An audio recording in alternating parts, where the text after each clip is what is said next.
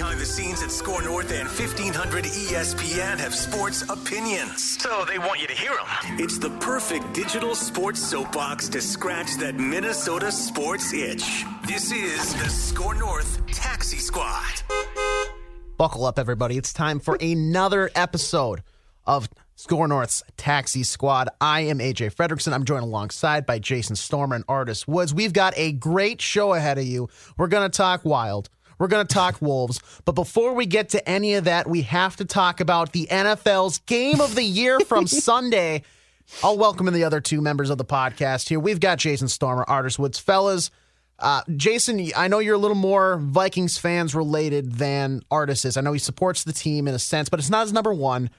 How high are you still riding off that chaotic Sunday afternoon? Still trying to find the words, AJ. I know we just started a podcast, but like seriously, dude, that is probably the most exciting, best regular season game of our Viking lives. Honestly, the last one I remember being that crazy, especially at the end. Do you remember that really snowy game in Baltimore like 10 years ago, and the Vikings and the Ravens scored like 20 points in the last 2 minutes of that game? I remember Cordero Patterson had a long run. Yep. Jacoby Jones had one taken back to. It was nuts. I can't remember another game.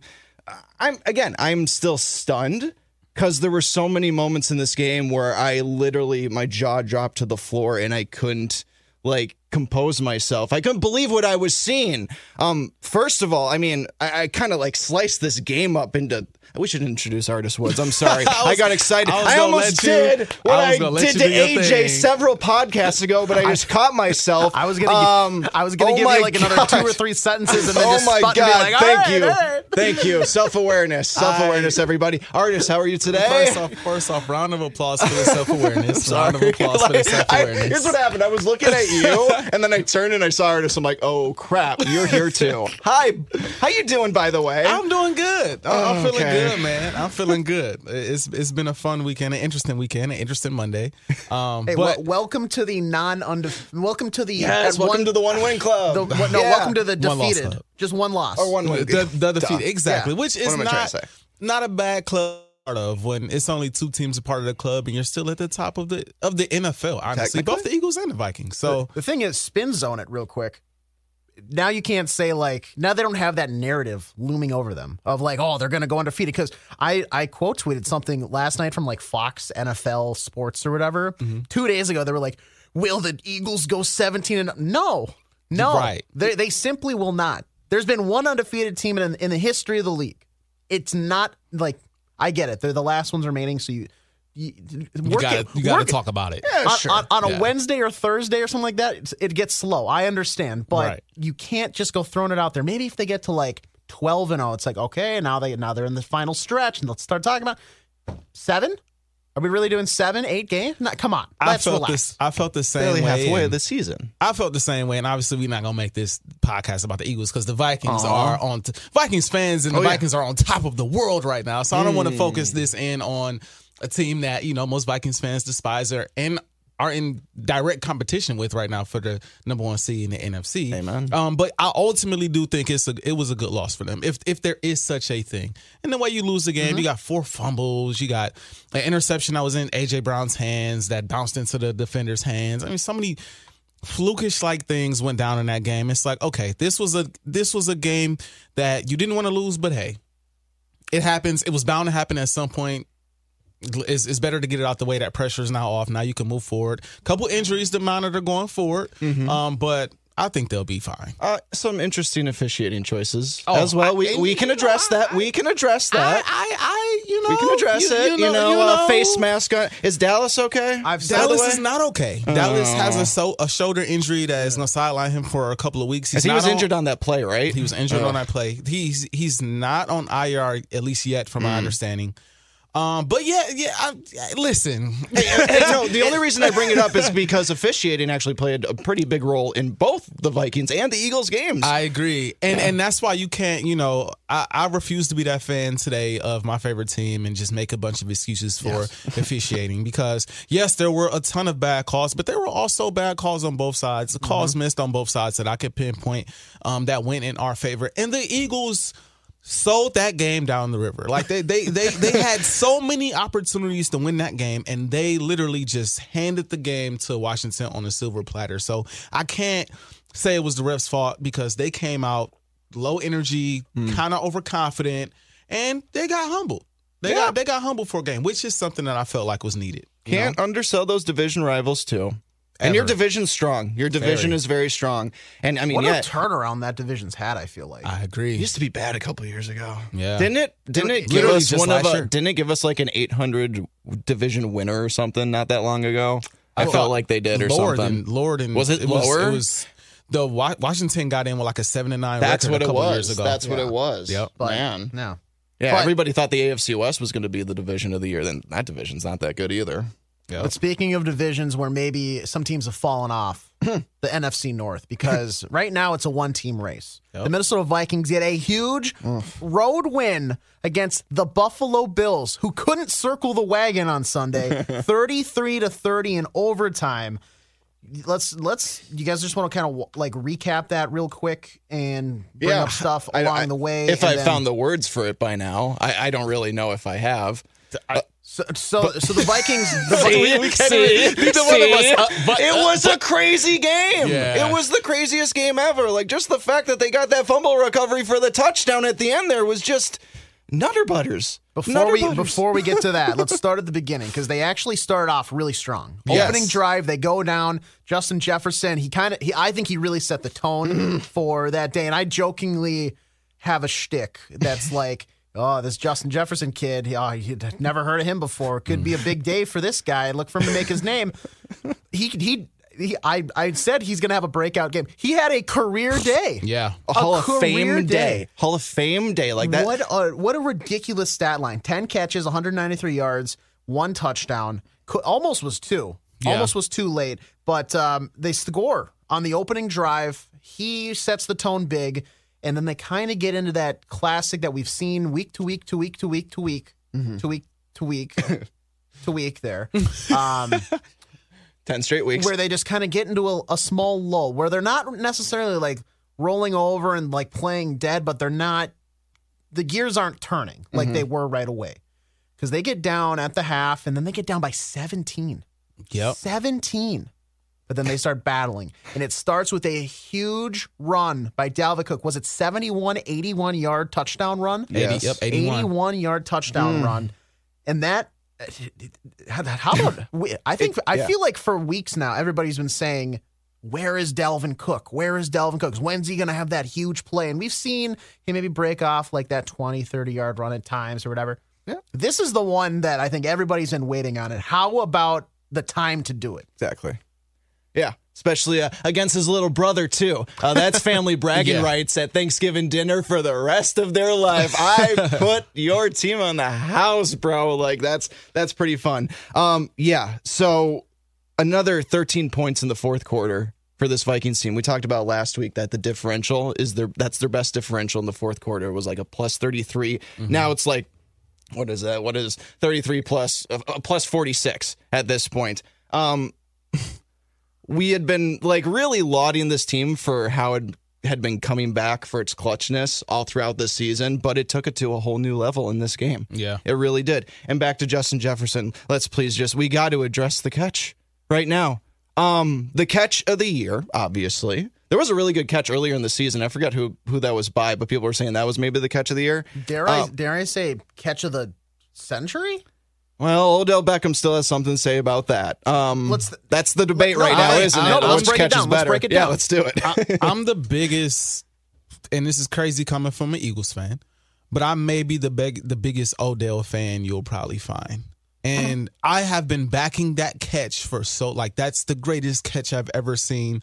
Nobody can convince me otherwise. Even catches that have been close, I've been like, no, Odell's catch was great because, you know, to break it down, he's falling backwards. He's held on the play. He catches it prime time, touchdown. Wasn't even a full hand. It was like 3 fingers, maybe 2 fingers. He caught it.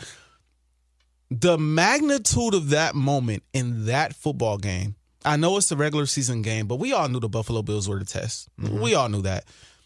4th and 18. This is the game. This is the game. Because if you don't convert, you're in your own territory. They're going to score, and that's game. He he goes up. He doesn't even catch the ball. The DB catches it, yeah. And he goes full dog. Yes. He steals that thing back. He takes what's his. Just a black hole. Most important, he says, give me my property. Yes, the most mine. Impressive part about that catch is, so when it first happened, I didn't think he caught it. I saw people on crazy. He didn't catch that.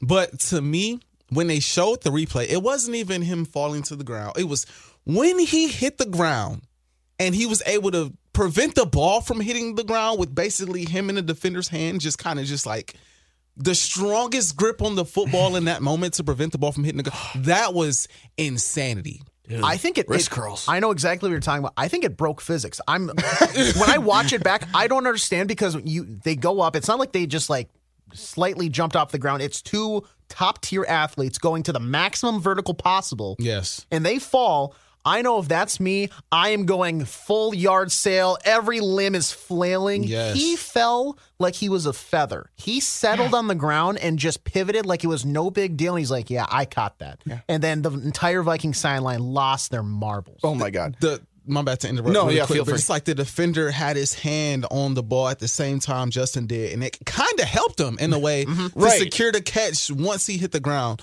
But I'll say it. I will say it. That, and I've been watching football. I'm 27. I've been watching football for at least 22 years. At least kind of knowing what's going on. Kind of knew what was going on at the age of five. I can just picture 5-year-old Artis watching football. I have to bring in some pictures. But, oh, please. Could all bring in our baby books someday. But that was, given the magnitude of the moment and how he caught the ball, that is the greatest catch I've ever seen. That was That was nuts. Right. That was nuts. Yeah, the argument for Odell was that, Odell was just kind of free-falling and making that catch. And for the exact argument that you just laid out, the DB kind of helped J.J. maybe reel that in. But still, just the way he was able to just snare that in, like he's Spider-Man and that football was on a web, just right on in there.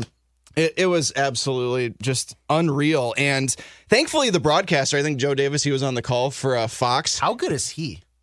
Daryl Johnston. I was thinking about this, and I've thought about this on other broadcasts, too, because he actually does a decent amount of Vikings games because most Viking games are on Fox. Daryl Johnston is a very underrated color commentator. He's really, really good. And I don't know how long he's been with this Joe Davis guy, but he called a hell of a game. By the way, this game shouldn't have been at noon. I don't know what the NFL's got to do to flex some of these games a little bit. Kirk plays his best games at noon, though. This would not have been the game that it was if it was not at noon. I was so nervous when it was up there. Yes, okay, yes, but who knows and how much of a varying degree. I was genuinely nervous when I saw people talking about tomorrow's the deadline for them to flex the game. No, leave it at noon. The noon nightmare is going to work. And you know what? Kirk did it. No, this probably wasn't his worst game of the season, but maybe in terms of stat-wise, this actually may have been Kirk's worst game of the year. But no. In terms of stats.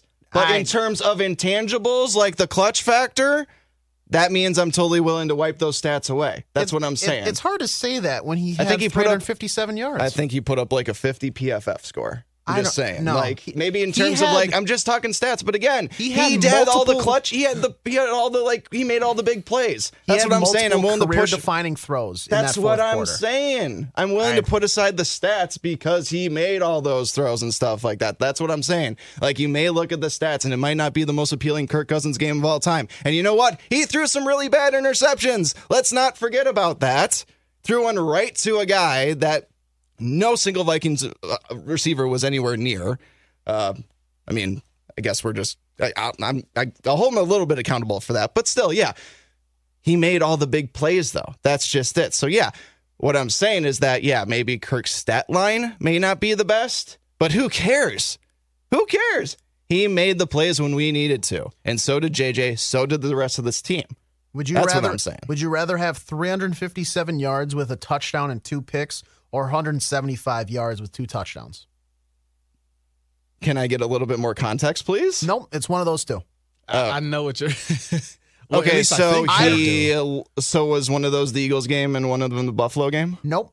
Yeah, Buffalo is the 357. Against Miami, 175 yards only.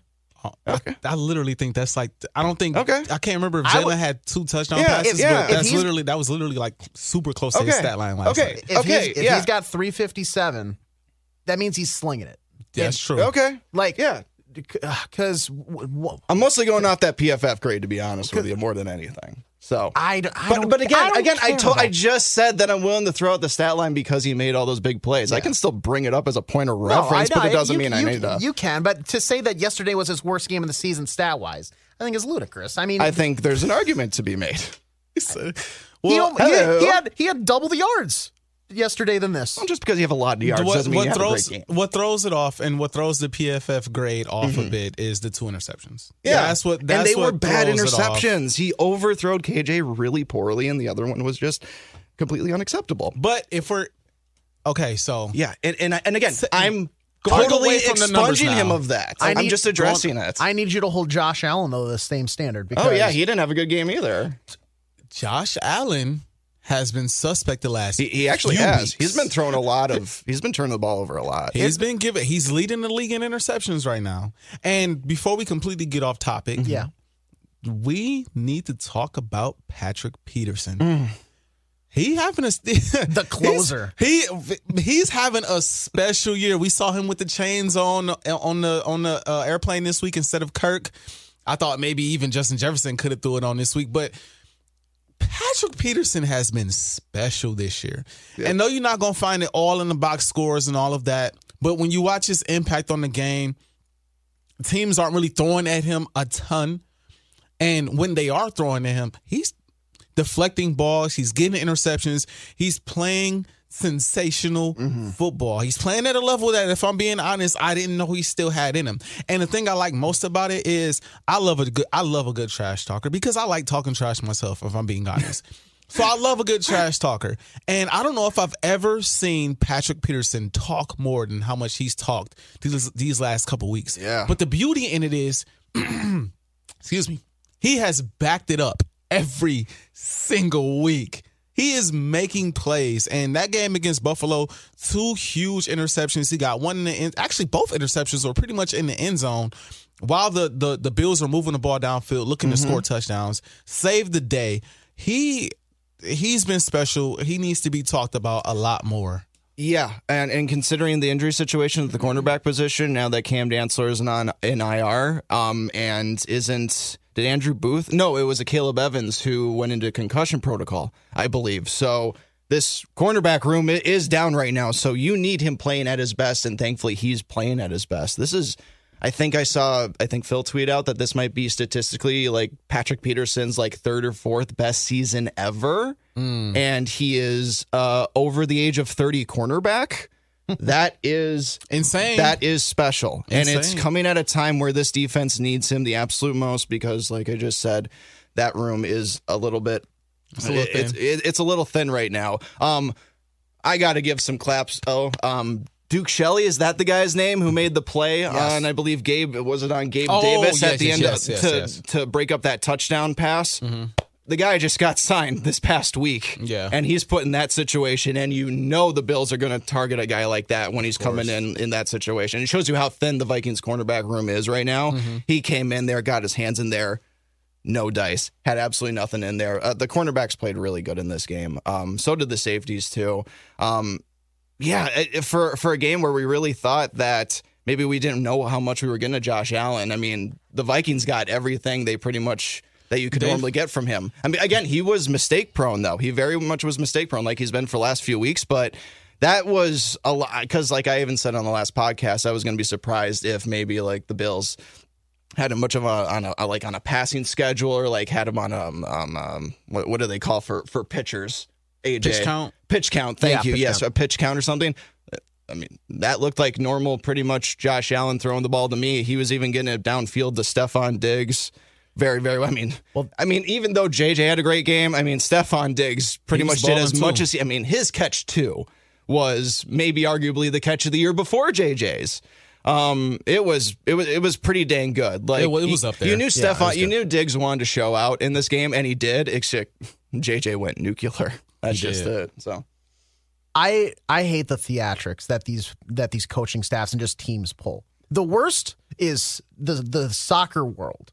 It is insane because I've seen managers say like their star player who just got concussed is like, yeah, you know, I don't want to speak on it, blah, blah, blah. The medical staff says it's not good. And then he's out there 4 days later bagging a hat trick, you know, in the first half. It's ridiculous. I need transparency, and I'm sure all across the Buffalo facilities, they were twiddling their thumbs and they don't know what's coming. Right. He's fully healthy and he's going to go out and ball. They think they're going to get KC. I'm not even close. You're getting Josh Allen. Just be up front with everybody. Just be up front. There's no reason for all of these shenanigans. Yeah. Is he healthy or is he not? We get the arm issue. A doctor looked at it. What happened? Okay, he's fine. You're going to play him? Sweet. Now we know on Tuesday, instead of playing all these games until Saturday afternoon. Just let us know.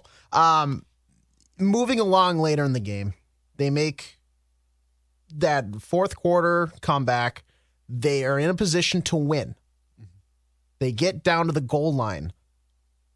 Pass, offsides, but Dalvin Cook could have caught that turn and just stepped in, game over. Easily. Maybe. I don't know. The defender was on him pretty... I trust Dalvin Cook there. That was a touchdown. He needed a half step. He could have. I'd have to look at the. He could have caught it in. Yeah. Even if he got tackled, he could have probably. He had to turn around. He had to turn around though. That was the only thing. So it's not like he could have like. Yeah, maybe, I don't know. But they get bailed out. He would have made it. They get bailed out because of offsides, and they go back to the inch line, the 2-inch line, and Kirk can't quite get it. They get stopped, and then the Bills get that. They're trying to get out of the end zone, fumble the snap. I can't believe it. Eric Kendricks, call him Johnny on the spot because he was locked in. I don't think anybody has ever been more in the zone than what I saw on the angle behind, because he was just standing over the center like, oh. Like I saw the drool and the foam in his mouth like I'm like a Thanksgiving turkey. Which is crazy because in the post game, Kevin O'Connell said, yeah, you know, we practice for a situation like this. No, you haven't. Yeah, you haven't. No, you haven't. I'm sure they've gone over a few goal line situations. Like, that at least like quarterback sneaks at the. I hope they practice the play that they ran there on 4th and goal at least once with that draw. Are you talking about the? I'm talking about the defensive play. Got you. Okay. Maybe that too. Because I believe once or twice maybe. I believe it was Scott Van Pelt and his team that said that hadn't happened since like the 1940s, where something like that occurred. Wow. That don't I understand, you know, first year coach, you did not practice that play. You did not that was sheer luck. Maybe it was in a PowerPoint presentation slide like one time in training camp. Maybe. Fourth quarter progresses. They're coming back down, and the Vikings played maybe the worst prevent defense I've ever seen. Just let them up there. Yeah. I've ever seen. You talking about when the Bills kind of marched down and got that field goal? Not just kind of. They did march down.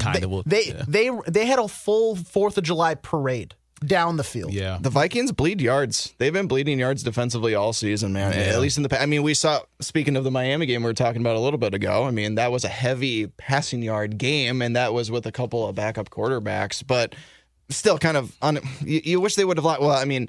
This is the thing, though. This is the thing about that.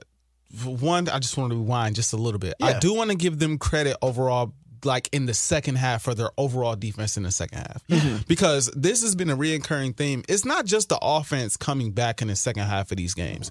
The defense is limiting teams, like holding teams 3-6 points, 9 points in the second half when they've given up however many points in the first half. Buffalo only scored 6 points the entire second half. And we all know Buffalo can put up points. The last kind of drive before they got the field goal and the win in the overtime, I think, you don't want to play too soft, that soft zone or whatever it is that they came out in. But you also, they're so explosive, you don't want to give up a touchdown. You know what I mean? Like, you kind of want to set them up. Okay, if they attempt a long field goal, they might miss it. We have all the momentum. We got everything going. Now, they let them get down there for a pretty easy field goal. But at the same time, to an extent, I kind of understood the mindset. Now, once it gets within the 50, you need to tighten up some. Or within the 40, you should probably tighten up some because now they're inching towards that field goal range. But to start the drive, I kind of understood why they were playing a bit off and allowing them to get everything underneath. They're still explosive.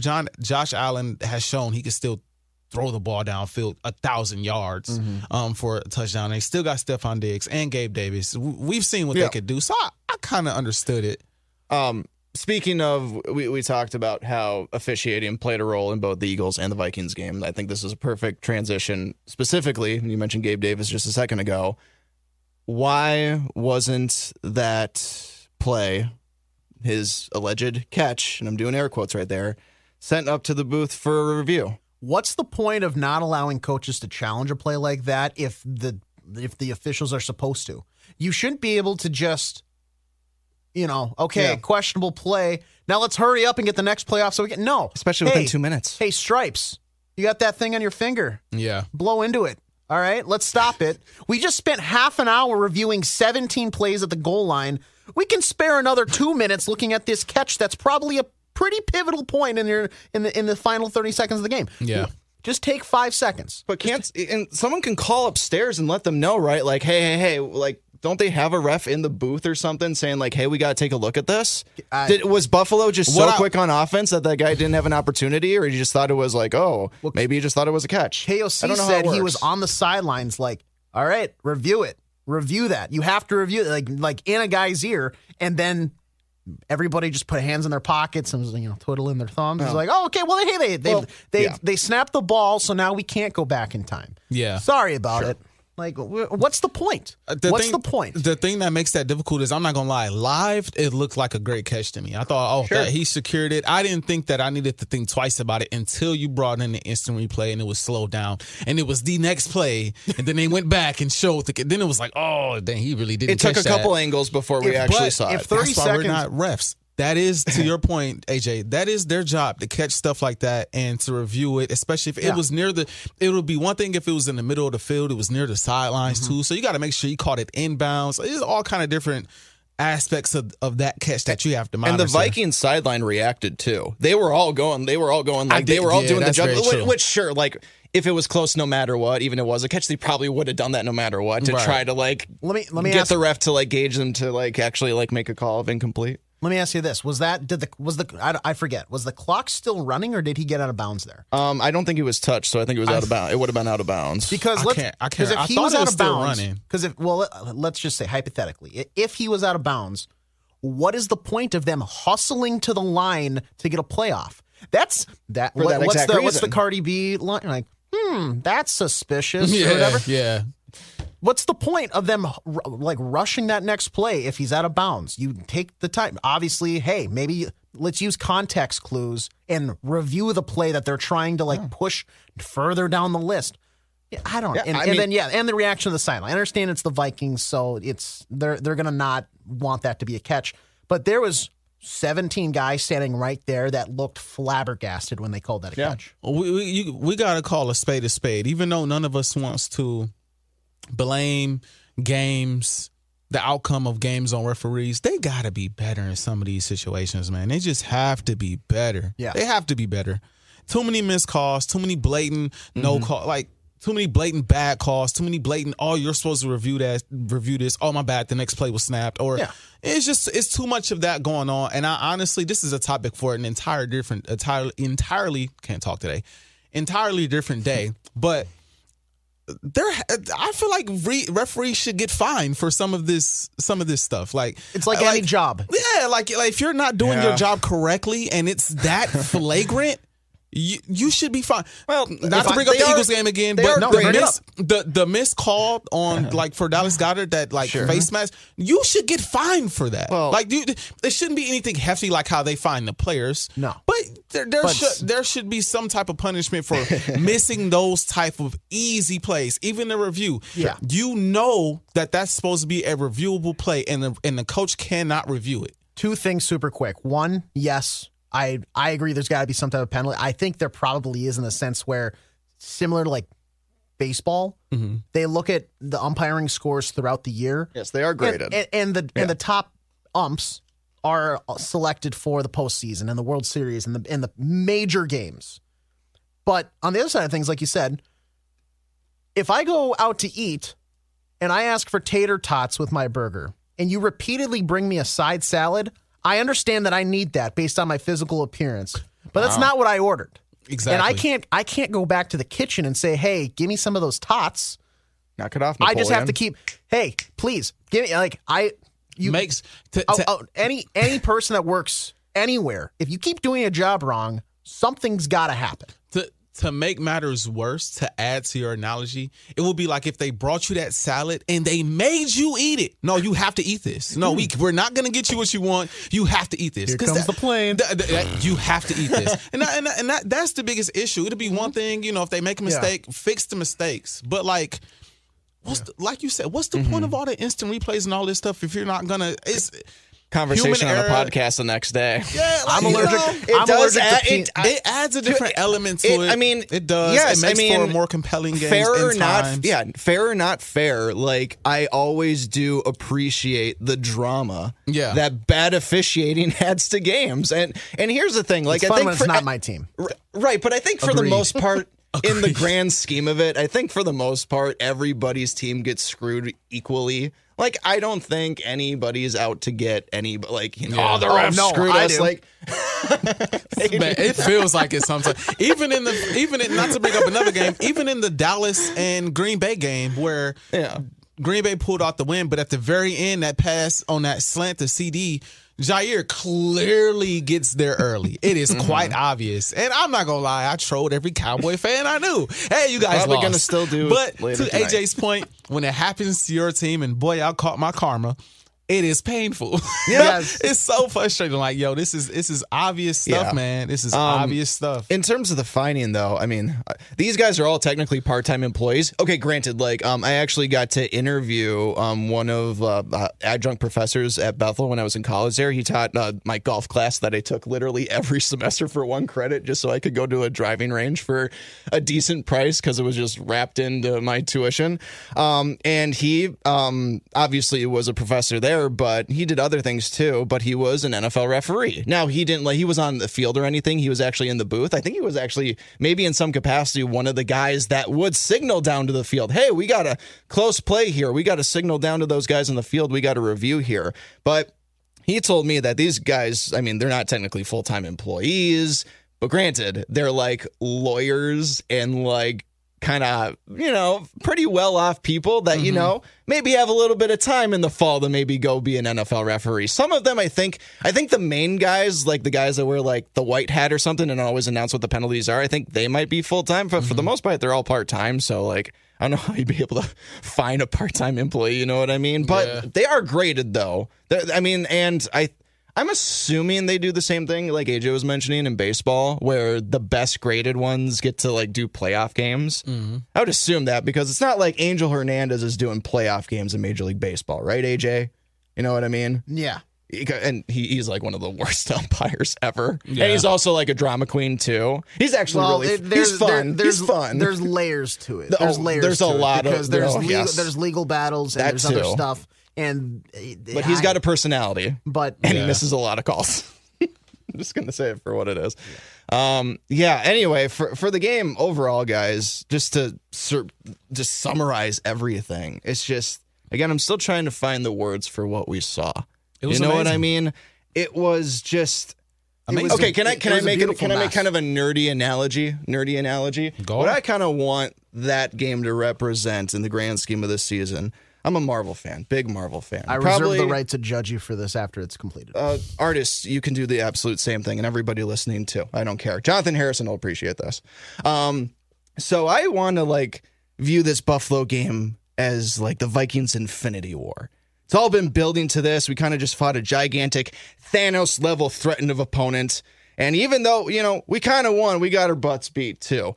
And I want the rest of the season to kind of be the end game.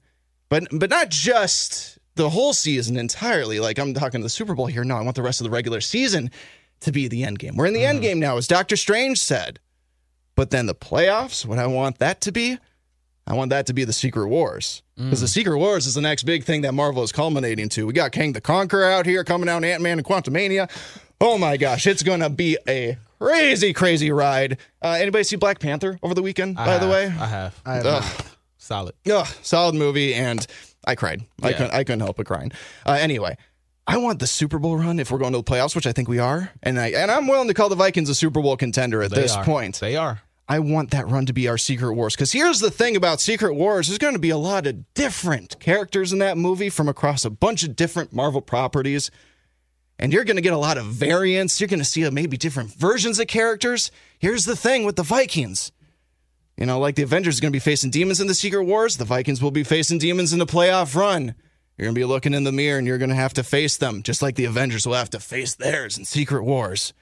So that's what I want the Super Bowl run to be, like the Secret Wars, that the Avengers will eventually have to go and conquer Kang the Conqueror. And my nerdy analogy is pretty much done. I didn't put a lot of thought into it. It just popped in my brain. AJ, your thoughts and your judgments, please. I was up to 12 for the counter on the phrase Secret Wars. Well, I didn't come up with that. I didn't write that. I know. It's not me. The only major flaw I saw in that is that you said that the Buffalo Bills game was our Infinity War. Yes. But at the end of that, didn't Thanos technically win because he killed half of the universe away.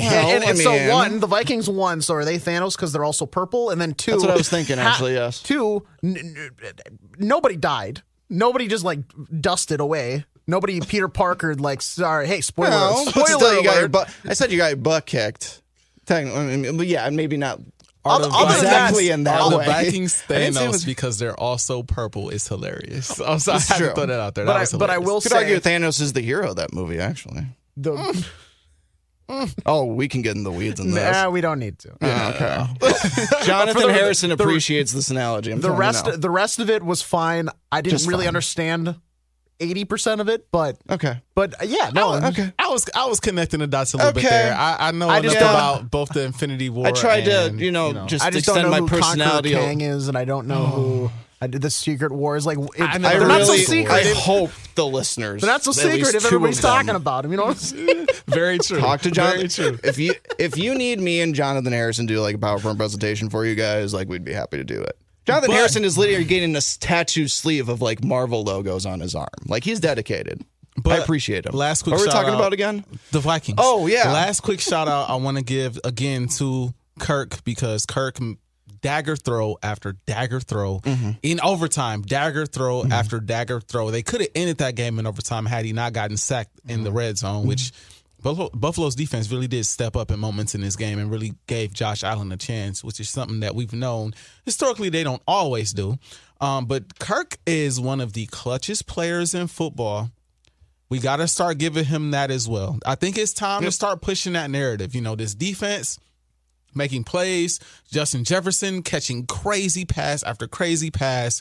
But at the end of the day, Kirk is putting the ball where it needs to be put and giving receivers opportunities to make plays, which is something he hasn't been known for doing this throughout his entire career. Yep. Kevin O'Connell has him doing this. Shout out to Kevin O'Connell, too, in his first year, 8-1 for the Vikings. The best start since, 2009 for the Vikings. Yeah, so with Favre. This has been... That was the test. They passed the test, in my opinion, with flying colors, even though the Bills had their screw-ups. But I think that's just kind of who the Bills are at this point.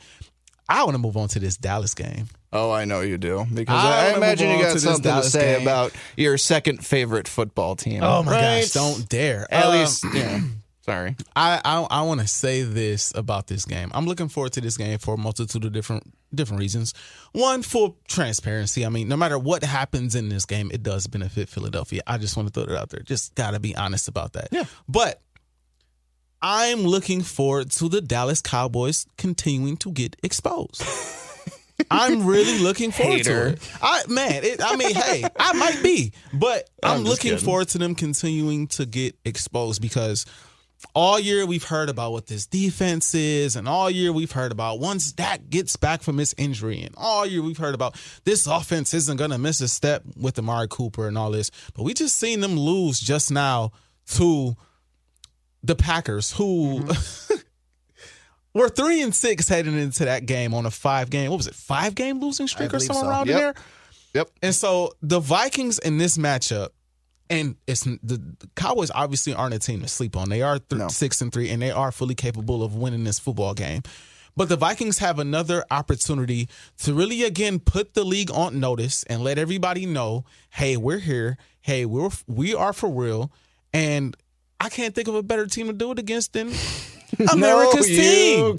Then America's team with the star on the side of the helmet, the Dallas Cowboys. I don't understand how they're America's team. I've never understood that just because. That feels like a self-given title. Well, everybody other than Dallas fans, I feel like, hate them. Nobody's ever been like, Dallas, the Cowboys? I mean, man, they're all right. Don't really have an opinion. It's either you root for them and you love them, or you're just any other person and you're like, I hate the Cowboys. I mean, they are still technically the most profitable franchise in the league, right? Yeah, I think technically. They are the biggest money maker. You know, they got their championships like in the 90s or 80s, somewhere around in there. And, you know, a long time ago. Got a lot of history there from 30-something odd years ago, all before our births, might I add.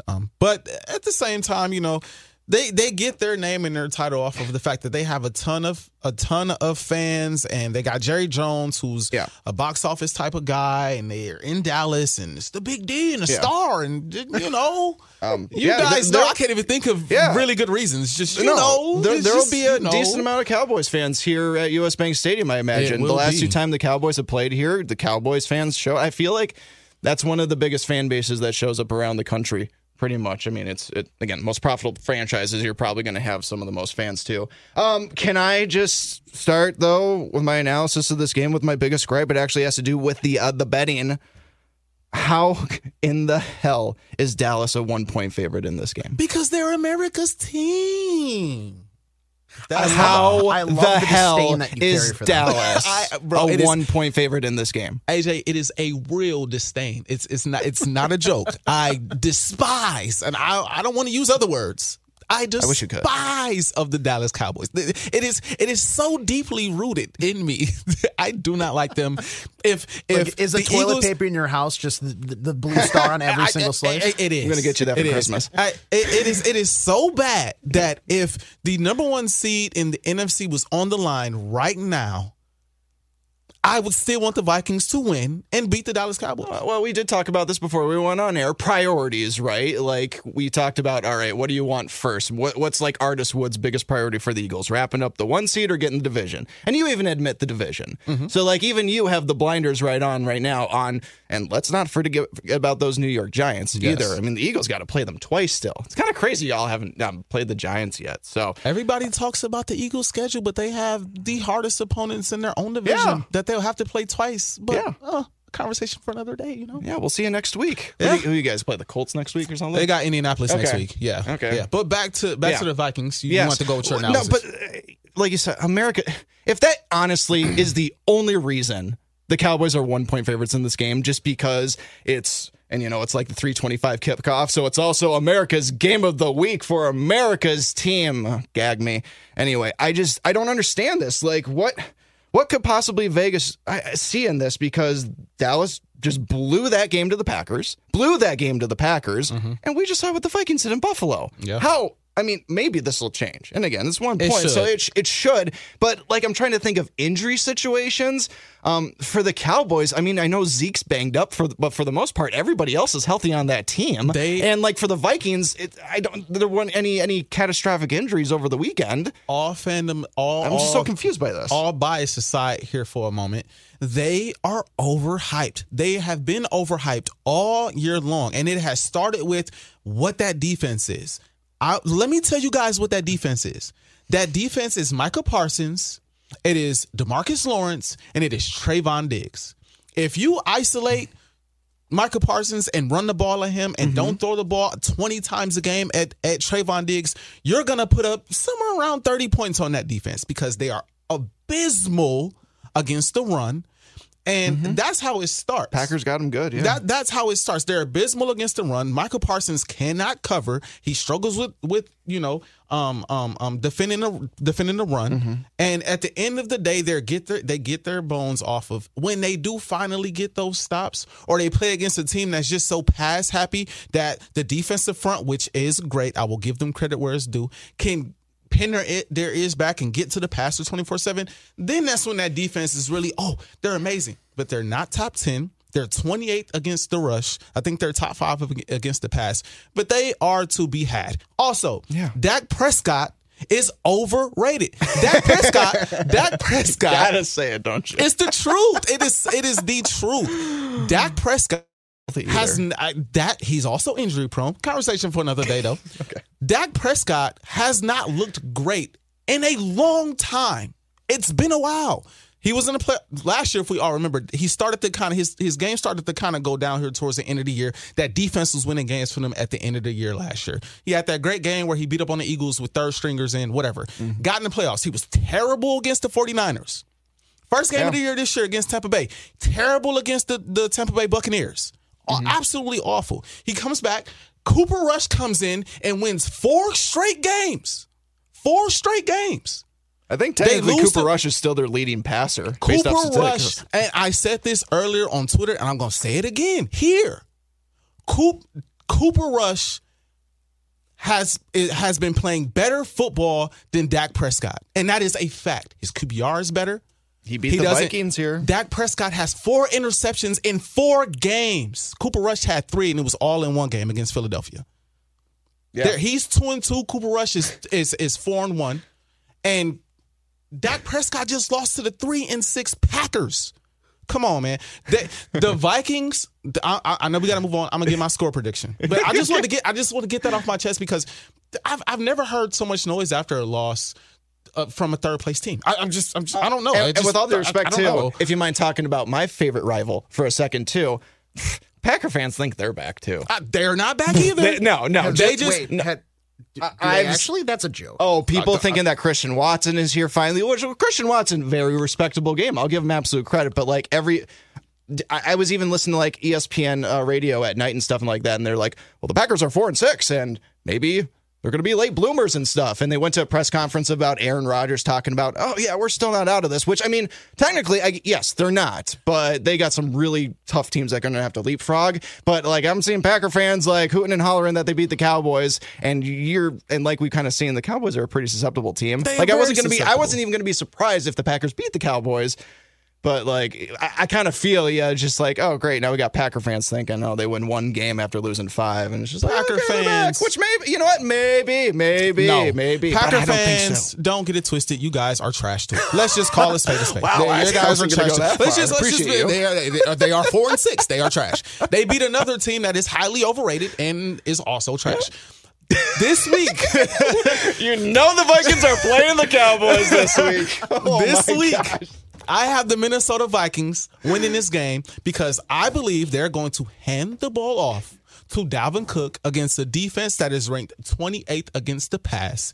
They're going to control the time of possession at home. Dallas, especially Dak Prescott, does not play well against good defenses. He dang sure doesn't play well on the road. He doesn't play well against teams with winning records, which also, by the way, he has yet to beat a team with a winning record.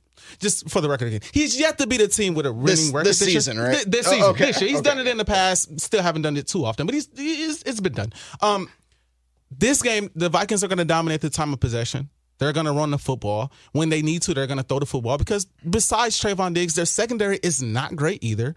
And I think the Minnesota Vikings will win this game probably by a score of 27 to – I'll give the Cowboys 20 points. I'll give them 20 points. The only way the Vikings lose this game is if Tony Pollard – because Tony Pollard is a monster. I will give credit where it's due. When Dak hands the football off, which is maybe what he does best right now, hands the football off, Tony Pollard, Ezekiel Elliott, which I don't think is playing this game, they are really solid. That offensive line is actually a bit underrated. But if you can stop the run and you can force Dak Prescott to throw the football from the pocket, which everybody thinks he's great at right now, but he's got a 52.9 QBR, which is like 16th in the league currently, the Vikings will win this football game. What was your score? 27-20? 27-20. Right? Yeah, again, I'm just so angry with that line. I don't understand that line based off what happened the last Sunday. I just don't it can change. I understand this, but I just don't know how you can't favor the Vikings in this game. I think they'll win too. So I'm trying to like look at maybe what the practice situation was for the Vikings today. We're recording this on Tuesday. What is it? November 15th, 16th, something like that. Christian Darrisaw did get put in concussion protocol. We had I almost said Ross Brendel. I think it's Blake Brendel or something like that, not Ross Brendel. He came in and actually filled in admirably for Christian Darrisaw in that game. We don't know what his status might be. Za'Darius is questionable. So actually, I was talking about like what maybe Vegas could potentially see to maybe make the Cowboys favorites. You know, maybe we have to sort out some injury situations with the Vikings, see if Darrisaw is going to be in there. But still, I mean, no matter what I saw from the Cowboys against the Packers, I know Tony Pollard. We've actually had plenty of discussions about the best backup running backs in football, mm-hmm. and you and I have actually left Tony Pollard's name out. He actually might very well. We talked about Kareem, AJ Dillon, Alexander Madison. Tony Pollard, man, this guy who picked him up in fantasy. I mean, he's putting up 20 points and making Zeke look older and older and older, and that contract look worse and worse and worse. He's a really good player. Obviously, CeeDee Lamb went off against the Packers. Sure, we're really happy with how Patrick Peterson's been playing. I'm still worried about this cornerback room, at least a little bit, because if Caleb Evans can't go either, I mean, we'll see if Andrew Booth would probably be the guy that steps up, and maybe this Duke Shelley guy even gets a little bit more. We could see a letdown from the Vikings because let's admit that was an emotionally high game. I think that's the reason why they lost in the NFC Championship game to the Eagles in 2017, because the Minneapolis Miracle put them just at on cloud nine. Mm-hmm. And maybe the Vikings may feel that way going into this week. So this actually, it's not a trap game because Dallas is too good of a team to call it a trap game or anything. But this will be a pretty close game. And yeah, Dallas's defense isn't much to work with. The Vikings defense may still be, they clamped down when they needed to, but they still gave up a lot. They still gave up, and they're still giving up a lot. So this will be another high-scoring affair. Close game-ish. I'm going to say Vikings are going to win 32-28. All season long, I feel like the narrative after each game has been like, you know, it's awesome to get the win, but we wish we could have put them away sooner. We wish you could have maybe opened the gap up.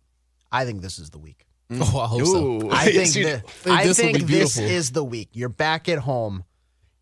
You're feeling good. I know you got some injuries and people are banged up, but you're back at home. Fans are going to be feral, rabid animals. Yes.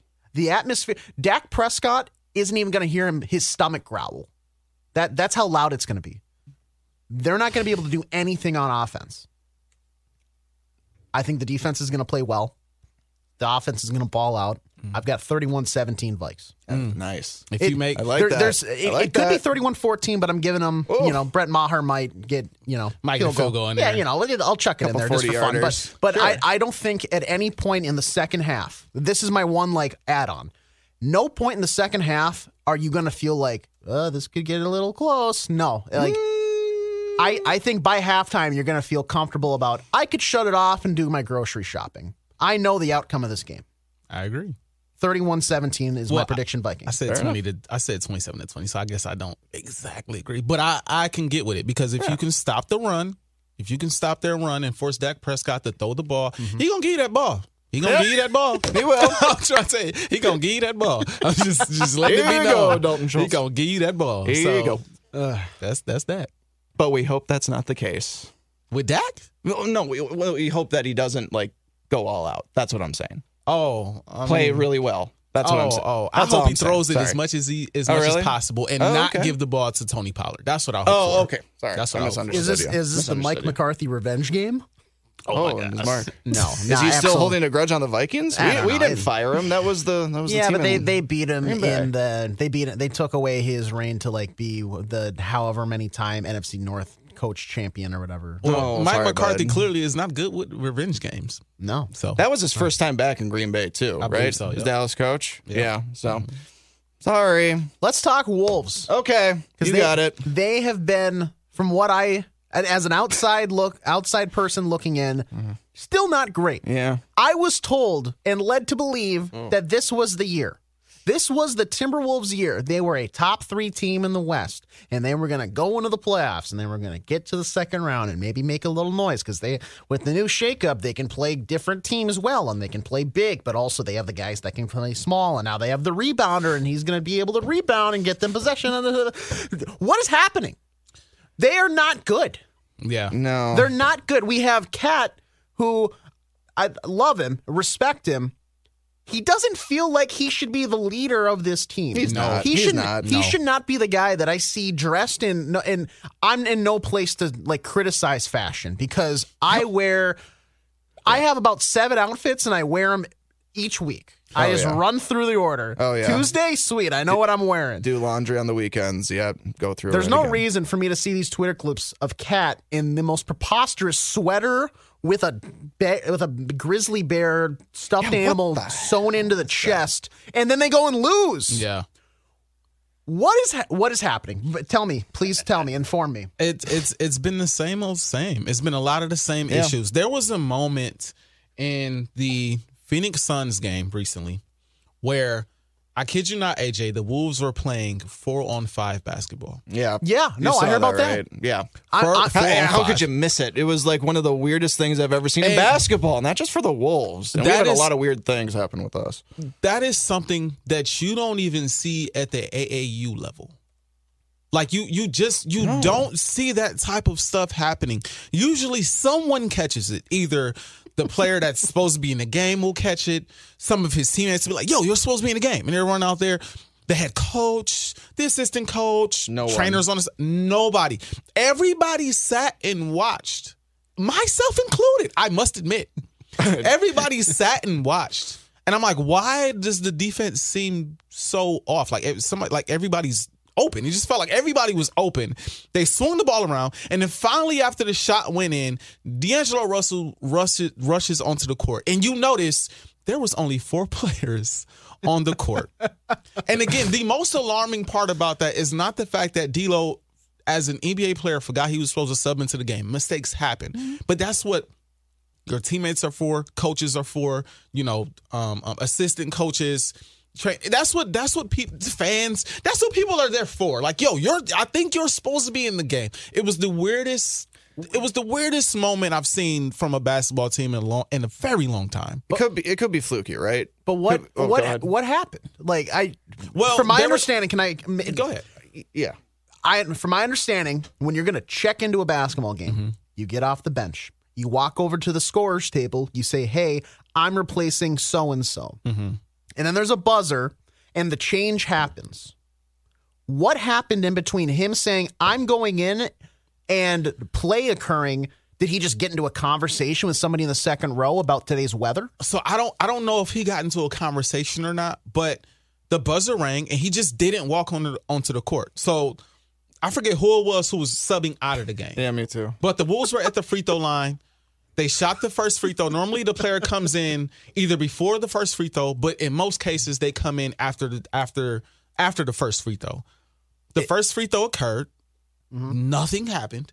D'Lo literally just stayed at the scorer's table, stretching, kind of just looking, observing, kind of like calling out a play as if he was already on the floor. Okay. And then the ball, the next free throw was shot. Couldn't remember if it was made or not. I want to say it was made. Mm-hmm. The Suns inbounded the ball and waltzed down court and got it open. It was weird, but like, to their defense, I didn't catch it right away either. No. I didn't. But you're on the couch with your guard down. Yeah. You're not that's not your job. Yeah. You're not out there getting, and I want to bring the money factor in, but you're getting paid to play basketball. Mm-hmm. So when it's your time to play basketball, you play basketball. Yeah. Yeah. Everybody just seemed to miss this one. Literally everyone. That's the officials, that's the hilarious. Team, everyone. I don't even know if the Suns realized it at first. I can't wait for the super swinging the ball around, and so they got an open shot. Right. I don't even like in the it was. It's unfortunately a culmination of everything that's been going on with the Wolves. Again, it's probably something we won't see ever again, and it's just like a once in a who knows how many hundreds of things, right? But just for everything that's going on right now, it's just like, really,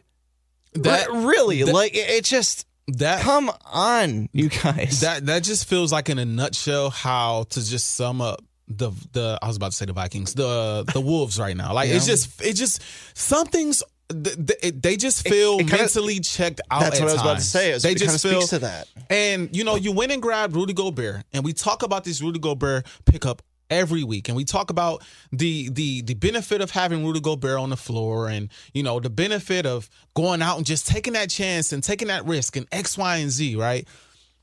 Rudy Gobert is out there for two things. He's out there for defense. He's out there for rebounds. And right now, the Wolves are terrible defensively. Mm-hmm. They gave up 124 points to the Cavs. They gave up 129 to the Suns. They gave up 114 to the Grizz. And then, in the Grizz game, they got out-rebounded by like 13 boards. Rudy was back for that basketball game. I saw a stat that we are giving up the highest percentage of like open shots that are more than 6 feet in the entire NBA. And we're also bleeding corner threes too. Phoenix owned us on the perimeter there. Completely owned us. Memphis, it really wasn't much better either. Memphis is a really good team. They probably will be a really good team all there. I'm not going to like really beat them up too much for losing on the road to Memphis, but there was the Cavs game, and we were kind of talking earlier before we started recording. It's like, okay, yeah, great. You survived a 51-point day from Darius Garland, but they didn't have Donovan Mitchell playing that game. Jaren Allen wasn't playing that game. So, yeah, sure, like the Cavs should be a really good team this year, but even I'm just like, okay, like that's a decent win on the road, but am I still feeling much better about this team a week later than when we had our conversation last week? No. And man, I really wonder what that locker room is like these days. Because I know that Taurean Prince is trying to be this guy to be a leader, but they miss Patrick Beverley. They miss Patrick Beverley. It seems to be more apparent every week, doesn't it? I've been saying it since the first week of the season. They missed that voice in the locker room. It wasn't really about his impact on the floor, even though that was felt as well. It was more so about the veteran presence in the locker room, a guy that's going to get in everybody's face, a guy that's going to be like, hey, D-Lo, you supposed to be in the game right now. Like, just it was about the little things. The talent is there. Yes, they have all the talent that they need to compete. It is the mental aspect of things, and you want to give them as much time as possible. But it's frustrating to watch. And I will give D'Lo credit because he's a big part of the reason why they beat the Cavs. Yep. And I do believe the Cavs will be a contender. Oh, yeah. But like you said, they were missing a ton of pieces in that basketball game. Mm-hmm. You allowed 124 points. Hopefully. This is the game that gets D'Lo back to playing like how he was playing basketball before. Yes. Hopefully. I mean, what is it? I think he had 30 points. I'm trying to look at it right now. 30 points, 11 to 13, 4 or 5 from 3. No, yeah, that is clearly, and 12 assists. So clearly his best game of the season. And you know what? That probably gave him a little bit more breathing room in terms of his starting position, too. That was something we've been questioning all season. He probably earned himself a little leeway for the next couple weeks. Because you see what he can do. Exactly. You see what he can do. We've seen it here in Minnesota time and time again, what he can do. The issue with him is the consistency. We need him to play efficient basketball, even if he's not scoring. We need him running the offense in an efficient manner that facilitates and people getting buckets, not long shots missed, hit off the back rim so other teams can get back in transition, not him getting the ball every play in transition, pulling up for trays, which, I mean, it's a decent shot, but not the greatest shot. This offense, in order for this to work, it needs to be efficient, at least while they're trying to get the defense in line. If we're going to talk about efficiency, Ant's got it. It just has to be better. Yeah, it has to be better. It's still there, but it's kind of just exactly like it was last season. To be honest with you, popping, but then it'll go off for maybe, and then it'll completely fall off for a game or two. And it's just like, dude, it's year three. We got to shore this thing up. We really do. Because honestly, I can't really complain too much about how Cat played this past week or Gobert as well, but if we're talking D'Lo consistency, I think we have to talk consistency with Ant just as much with these two. Because I think Gobert and Towns are actually playing more consistent to what their normal playing levels are. D'Lo and Ant, though, we need more. We need consistency. Yep. I think that's the biggest thing. We need consistency, but I think over anything and over everything, we need a consistent effort on the defensive side of the basketball. You don't bring in Rudy Gobert. You don't have Anthony Edwards saying he's the best defender in the world. You don't have Jaden McDaniels. You don't have these guys to be giving up 129, 125, 113. Like it's really ridiculous. And Jaden's back in a starting role. He's been back in a starting role this past week, but he's been a plus minus all week long. He's just, it's not. I know you got Cat and Gobert now, but just there's something off about his defensive rebounding nowadays, and it's just it's frustrating. But again, his shooting percentage is great, but there's just a lot of other intangibles there that just and again, and I know we got to move on to hockey talk here in a minute. I'm not panicking yet because I'm looking around the league. I'm seeing Brooklyn at 6-8. I'm seeing Golden State at 6-8. The same exact records as us. We're not the only one going through weird things right now. And obviously we know why the Nets are dealing with all their stuff. They've had plenty of distractions. The Warriors, we know that, you know, Klay Thompson, maybe injury issues, maybe still dealing with there. But like, again, we said this last week, there's time. There's time, but it's just honest. It's so weird. It's just like we had the same conversation a week ago. I'm going to be honest. I would hope by now, and I know it's still very early in the season, that changes and adjustments will be made. And it doesn't look like they really have any ideas for what type of changes and adjustments they need to make. There's not much room to make too many big time trades. There isn't much money to be played with because your front court is taking up so much money. And I will admit, here today, what is today? Tuesday, November 15th. I have officially hit the panic button. Oh, I have the panic button. Beep, beep, beep. The panic button is it is going off. Okay. These guys need to right this shift because unlike Golden State and unlike the Brooklyn Nets have championship pedigree over there. They have Kevin Durant, who's won a ring. They have Kyrie Irving, even though he can be a wild card. He's won a championship. The Golden State Warriors are the defending champions. I won't even think about them until postseason time. Sure. The Wolves don't have that. They got a lot of young players that are still looking to prove themselves in the league as superstars. They have a team that is looking to ascend as one of the best teams in their respective conference. And I'll say this again, last point. You do not want to be fighting from behind come postseason time, even middle of the season. No. You don't want to be in the 10th, 11th spot fighting, clawing, because at that point, teams have hit their rhythm. Yep. Teams are in a groove and people are really hitting their stride. Right. Figure this out now. Yep. Last thing for me, too. I don't want to hear anything about they were 4-9 last season, so they can claw out of this. That was then. This is now. I don't want different team, different attitude entirely, at least from the looks of it. I don't want to hear that. I don't want to hear that narrative. I don't want to hear that narrative. So, hockey talk. Let's talk some hockey talk, guys. Yeah, how would we describe this week for the Wild? Kind of like not ideal. 50-50. I would be frank, because you get the win against the Ducks and the Kraken, but then you also lose to the Kings. And what's the score of this Predators game here right now as we record this? Are we still trailing 2-1 right now? Late in the third, 2-1. Okay. Yeah. Just. It's I don't know. It just seems like kind of like with the Wolves. It kind of seems like granted, the Wild actually played some games this week, thankfully, but kind of with the Wolves, it was kind of just a status quo week. Some good, some bad. I don't know. What do you think? Well, you go out to L.A., get a rematch from it was not opening night, but the second game of the season, I want to say it was, to the Kings. Mm-hmm. You lose 1-0. Offense just wasn't really firing. We're taking too many dumb penalties. We're taking too many. Just too many dumb penalties is really what it is. I need some of these people to just be disciplined. That I mean, you keep tweeting that, and you're just not getting the results you're looking for. Get me down on the bench, Billy G. I'll set him straight. G. No, then you go to Anaheim, 4-1 win over the Ducks, and the Ducks are bad defensively. Trevor Zegras is awesome. That no call goal. Oh my gosh. And that's scared. Like the third time he's done that, right? Yeah. He's done that in regular. He was a rookie. He was a rookie last season. I tweeted this at one point. I said I've been saying that his rookie season highlight reel is better than 90% of guys' career highlight reel. So good. Phenomenal.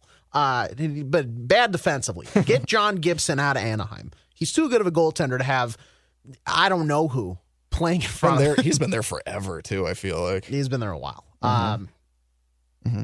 You get the win against Seattle. Mm-hmm. That was fine. I mean, Marc-Andre Fleury won you that game. Yes. He was flashing that every glove. Person who said bad things after the first two games of the season about Marc-Andre Fleury, apologize right now. I'm sorry. I'm gonna come hunt you down if you don't, because he deserves an apology. He's a Hall of Famer. And he's playing really, really good hockey right now. Mm-hmm. Yeah. You gotta let the guy settle in. It's two games. Let's not overreact. Let's stop calling for the Cam Talbot flag here. Jeez. But then you come back home. You get up 2-0 on the San Jose Sharks. And then the Sharks have been fun because I love Thomas Hertl. Yes. Eric Carlson, EK65. He's coming for that third Norris Trophy. He has revived his career. He blew out that tire though on that play. Oof, he did. That's too bad. That's just a, what do you do? He caught an edge. Huge cap hit for him, but it's they're not a great hockey club. No, they're rebuilding. So when you get up 2-0 on them, you know what you do?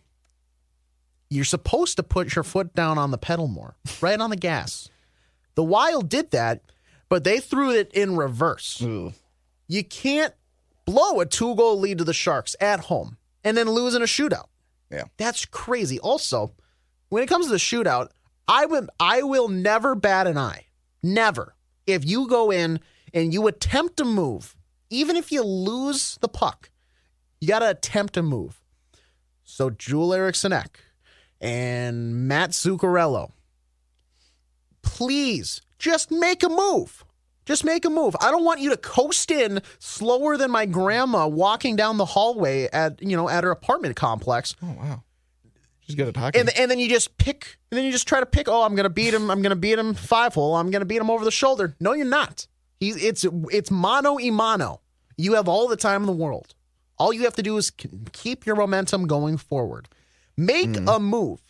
You're in the NHL. I imagine you have the skill set to make some type of a move to make him, the opposing goaltender, I should say, somehow shaken up. Mm-hmm. So you see Kirill do it. You see Matt Boldy at least attempt it. He lost the handle, but I'm not going to care because he at least tried to do something rather than just walk in. If you want to go in and just shoot right at the pad, I could do that. But Jimbo from Section 203 could do that. Yeah. Me and Artis, we'd be pretty good at that. Absolutely. Probably. I think so. Yeah, probably. Yeah, pretty solid. You bet. You more than me, though. Just try something. And now, you're back on the road. You're losing the Predators. Granted, I haven't been able to pay as much attention here. True. One thing maybe a little concerning, and I'm not pushing. I'm not pressing the panic button here at all on this player. Okay. Because he is super young. But I would like to see a little more from Marco Rossi. And I am a huge advocate for him. I love his play. I love his character.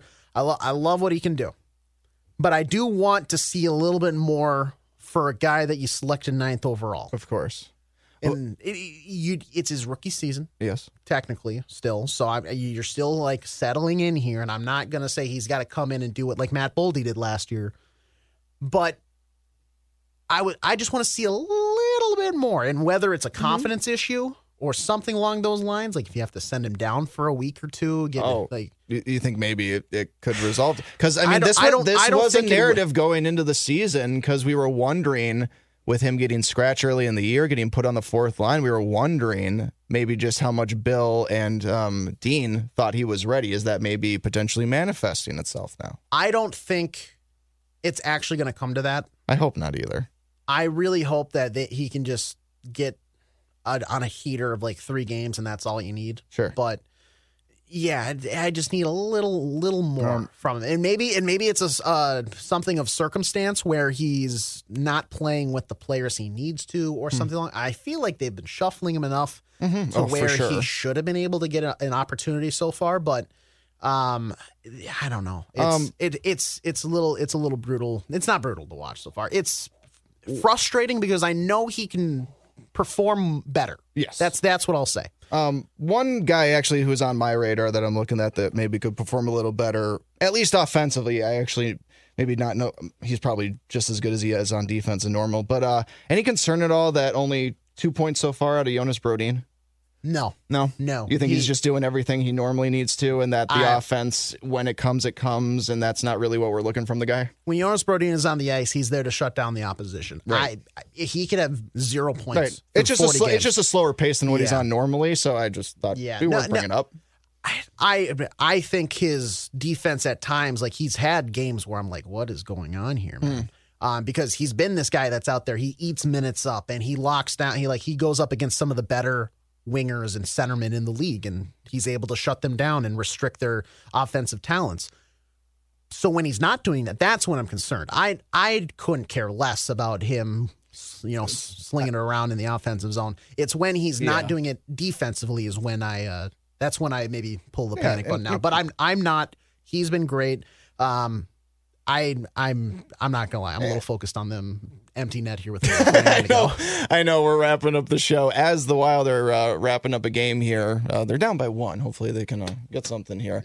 With Brodeen, that's not really a guy who. Sure, I don't want him to put up terrible offensive numbers, but for like you just said, like there's a whole lot of other aspects of Jonas Brodeen's game that we appreciate as Wild fans, and where that value comes from. That I'm not going to freak out too much at 2 points. You think Tyson Jost is going to make an appearance here, or what do you think, AJ? Or do you think the luck has maybe run out on him, maybe? No, I don't think so. I think they have an idea of what he can and can't do. You're not going to throw him out there and expect him to be a top power play guy or anything like that. They made that trade because they had the team control at that certain cap hit for another year last season. Right. So, I don't know. It's whether he's a scratch or not.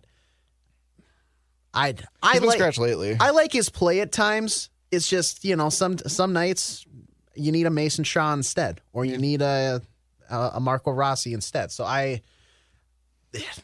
too many cooks in the kitchen. The problem is not all of these cooks are culinary experts. Good analogy. I appreciate that. So, they play Pittsburgh after this Predators game, and then Carolina. It's a couple. Pittsburgh's, they're kind of like us, actually, record-wise. They're kind of at the same, but Carolina's so far been one of the better teams in the league. If they keep playing how they are. Pittsburgh loss. Hurricanes loss. Jets are a tough team, and that is at home, so I'd hope they can maybe get the win there, and then Maple Leafs at home, depending on how they look, because they just lost Jake Muzzin for, I think, quite a while. That's too bad. They just got Matt Murray back, so we'll have to see how he is. I think he's getting his first start since going on the IR tonight, but it'll be interesting to watch if they can maybe turn around. Just take less penalties. That's really my big thing for the next week. Somebody notice AJ's tweets, because he does say that quite a lot on the old Twitter machine. And make sure you use Twitter before Elon destroys it. I'm just going to say that. I don't know. I'm trying to get all my use out of it right now. I'm debating with people every day. There's actually talk about outages potentially coming. I don't know. That would hurt. I don't know. I don't know what's going on with Twitter. Anyway, gents, I can't believe we found the words for that Vikings game. I really can't believe I just spewed, even if it was a terrible Marvel analogy that came out of my my mouth. Again, Jonathan Harrison will appreciate that, and hopefully somebody else will too. I appreciated it. Probably wasn't as bad when I go back and listen to it. No, it'll be fine. That's the exact word for it. Just fine. Right? Fine. We were just pulling your channel. Yeah. Oh my gosh. But I think that wraps up another great episode of the Taxi Squad. Oof. Any final parting words here? Skull Vikes. All right. Let's beat the Cowboys for artists more than anybody else. And go see Black Panther. It's a fantastic movie. Really emotional for a lot of reasons, but also just a good, solid movie under the circumstances as well. That's my final thoughts. Cooper Rush is playing better football than Dak Prescott right now. Beat Dallas. Those are my last words. All right, so make sure if you are listening on Spotify or Apple Podcasts to leave us a 5-star review, subscribe, follow, whatever the case may be, and give us a download on the Score North website if you are accessing the file there. Whatever helps is appreciated. Tell a friend, send it to your mom, send it to your pops, who knows? Yeah. Whatever. I don't know. Everyone. The perfect show to throw on when the snow flurries are coming down and everybody for some reason forgets how to drive. On my way in today, really, when you merge lanes, do you look over your shoulder? Yeah, of course. Smog? Of course. The guy in the red pickup truck, he decided not to. I was next to him. I could see him in his front seat. I could see him. I could look directly over, and I saw him. And he was just like, all right, I'm getting over. And I'm like, buddy, what are we doing here? Hi, I'm AJ. I'm right here. Excuse me. He didn't hit you, did he? You're good? No. I could have reached if my window was rolled down. I could have reached out and maybe shook his hand. Oh, sure, he's a nice guy. It was close. Grip. Wow. But moral of the story, I shouldn't have to be a defensive driver every time I leave my house in the winter. Yeah. Everybody, just look around. If you remember, smog, signal, mirror, over the shoulder. Go. Oh, I think about the dragon in The Hobbit. I don't know where that one came from. Does nobody watch, like, close us TV movies? Right. That'll do it for seriously, Jonathan Harrison, where are you? All right, thanks for listening, everybody. We'll be back next week, hopefully after a big win over the Dallas Cowboys. Till then, have a great night.